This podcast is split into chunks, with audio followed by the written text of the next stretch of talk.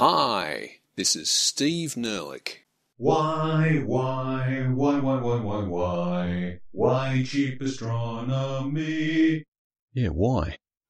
And this is Dear Cheap Astronomy, episode 83 Black Holes again. Well, it seems you can never get enough of these gravity wells of mystery. Despite all the physics of event horizons, which says that no information about what's inside can ever come outside, our natural curiosity rebels against the idea that something could exist but be unknowable. So let's investigate what can be known here. Dear Cheap Astronomy, what's in a black hole? Answer, don't know. And coming up next week, we'll investigate where the edge of the universe is. Okay, just kidding. But the whole idea of an event horizon is that anything lying beyond it is unknowable, meaning we'll never get any observational evidence about what lies beyond that event horizon. There are hypotheses like Hawking radiation, where information that's trapped inside the black hole may eventually be returned to the wider universe as the black hole evaporates. But that's information in a purely physics sense.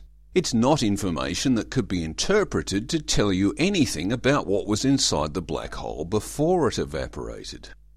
And like most thinking about black holes, Hawking radiation and black hole evaporation are just ideas, which are unlikely to be testable anytime soon. The standard science communication explanation is that a black hole contains a singularity of infinite density. Here at Cheap Astronomy, we tend to dismiss explanations that have infinities in them. These are generally lazy explanations or just plain bad math. After all, since black holes do increase in mass when new material falls into them, that implies that their density will grow from infinity to infinity plus 1. So, here at Cheap Astronomy, we think it's better to say that all the mass in a black hole occupies a Planck unit of volume, that is, one Planck unit of distance, cubed. The whole idea of a Planck unit is to acknowledge there is always a point at which physical parameters become indivisible. So a Planck unit of distance isn't zero, but you can't have half a Planck unit. One Planck unit of distance is as short and small as anything can be. So, how come we can keep adding more and more mass and still have it all compressed down into a volume of just one Planck unit of distance cubed? Consider the humble atom with a nucleus surrounded by an electron cloud. It's often said that scale is equivalent to a fly in the middle of St. Paul's Cathedral. But when you throw a bunch of atoms into the crushing gravity of a star, the nuclei and the electrons dissociate into a plasma, which leaves less empty space between those particles. And then, if it's a large star, when it ages and dies, it may form a neutron star, where the electrons and protons are crushed together to form neutrons. So there's nothing left except neutrons. Very tightly packed together, since there are no more positive or negative charges to keep things apart. At that stage, just one teaspoon of dense neutron star matter has the same mass as Mount Everest. The next step after a neutron star is where no one can quite agree. With even more crushing gravity, the neutron matter might collapse into its composite quarks. But with that density, there's so much gravity generated that you reach a point where light can't escape, so whatever is really happening happens behind an event horizon. It could be that the quarks are just point particles with no intrinsic size or volume of their own, so you could just keep cramming an endless number of quarks into one Planck volume, adding to its mass and its density without ever increasing its volume. But others argue that quarks can't behave like that. For example, it's been proposed that on the way down to collapsing into a singularity, the infalling quarks are subject to a repulsive force arising from Heisenberg's uncertainty principle, which works to prevent them all from occupying the same location at the same time. Indeed, it's suggested this Heisenbergish repulsive force is sufficient to make all the quarks rebound outwards, hence reducing the density and the gravity so that all that degenerate quark matter ultimately emerges out of the black hole in the form of a Planck star. But because time runs with such relative slowness within a black hole, that process is still going on, and it may take eons more before the contents of the first black holes ever formed in the universe do eventually re-emerge as the first Planck stars that anyone has ever seen, if anyone is still around to see them. If all that sounds a bit fanciful, well, yes, it does sound a bit fanciful. But this is what black hole physics is all about. In the absence of any real data, there's plenty of room to make all sorts of hypothetical postulates, and it's pretty hard for anyone to prove you wrong. So, what's really in a black hole? Don't know. This is the middle bit. Yep, when cosmologists say that something's unknowable, they're not kidding. But that's not going to stop anyone from speculating. Such speculation is more than just science fiction, although sometimes it's also science fiction. Dear Cheap Astronomy, can you really have planets around black holes? This is yet another reference to the movie Interstellar, which was built around the premise of a black hole called Gargantua having three orbiting planets.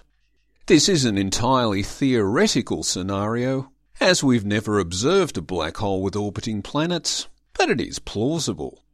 After all, a black hole represents a significant gravity generating mass, particularly in Gargantua's case, since it is clearly a supermassive black hole, even if that's not specifically stated in the script. Of course, to have planets around a black hole, you'd need some very tightly constrained Goldilocks conditions. Those planets could have been wandering rogues that got caught in the black hole's gravity well, or they might have accreted within the black hole's accretion disk.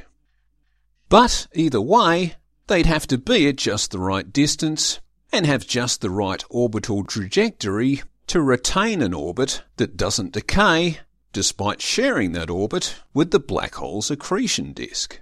And since black holes can grow in mass as they consume more material, the planet's tenuous orbital balance is always at risk. And taking all that a step further, to have planets with liquid water on their surface, and in one case a planet with just the right atmospheric temperature, pressure and composition that you can whip your helmet off, requires some extremely tight Goldilocks conditions. The way that might work is that the inner parts of the black hole's accretion disk become compressed and generate radiation and heat as that material is compressed together.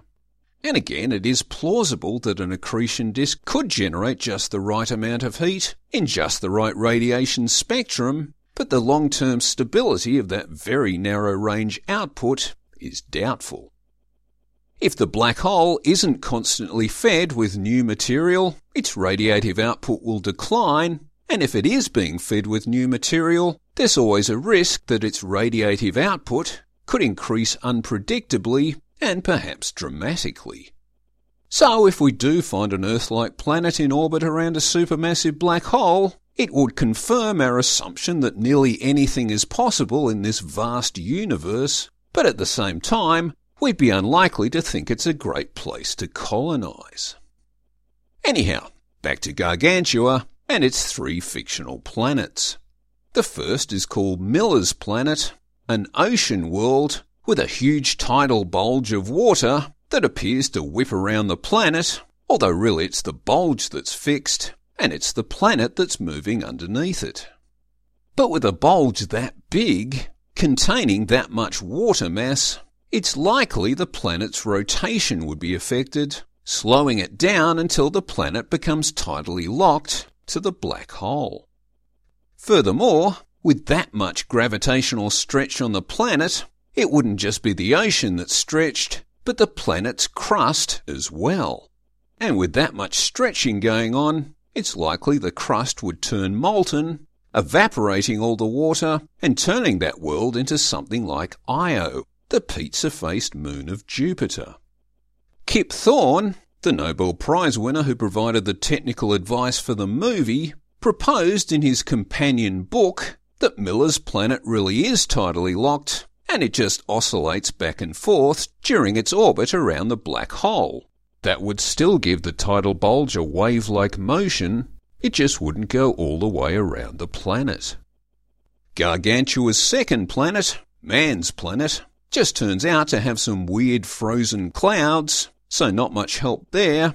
And Dr. Mann appears briefly as a psychopathic nutcase with a PhD who nearly destroys the mission.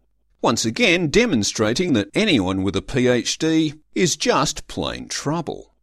But finally, Edmunds' planet turns out to be that cringeworthy stalwart of all science fiction plots, an alien world where astronauts can just whip off their helmets because what could possibly go wrong?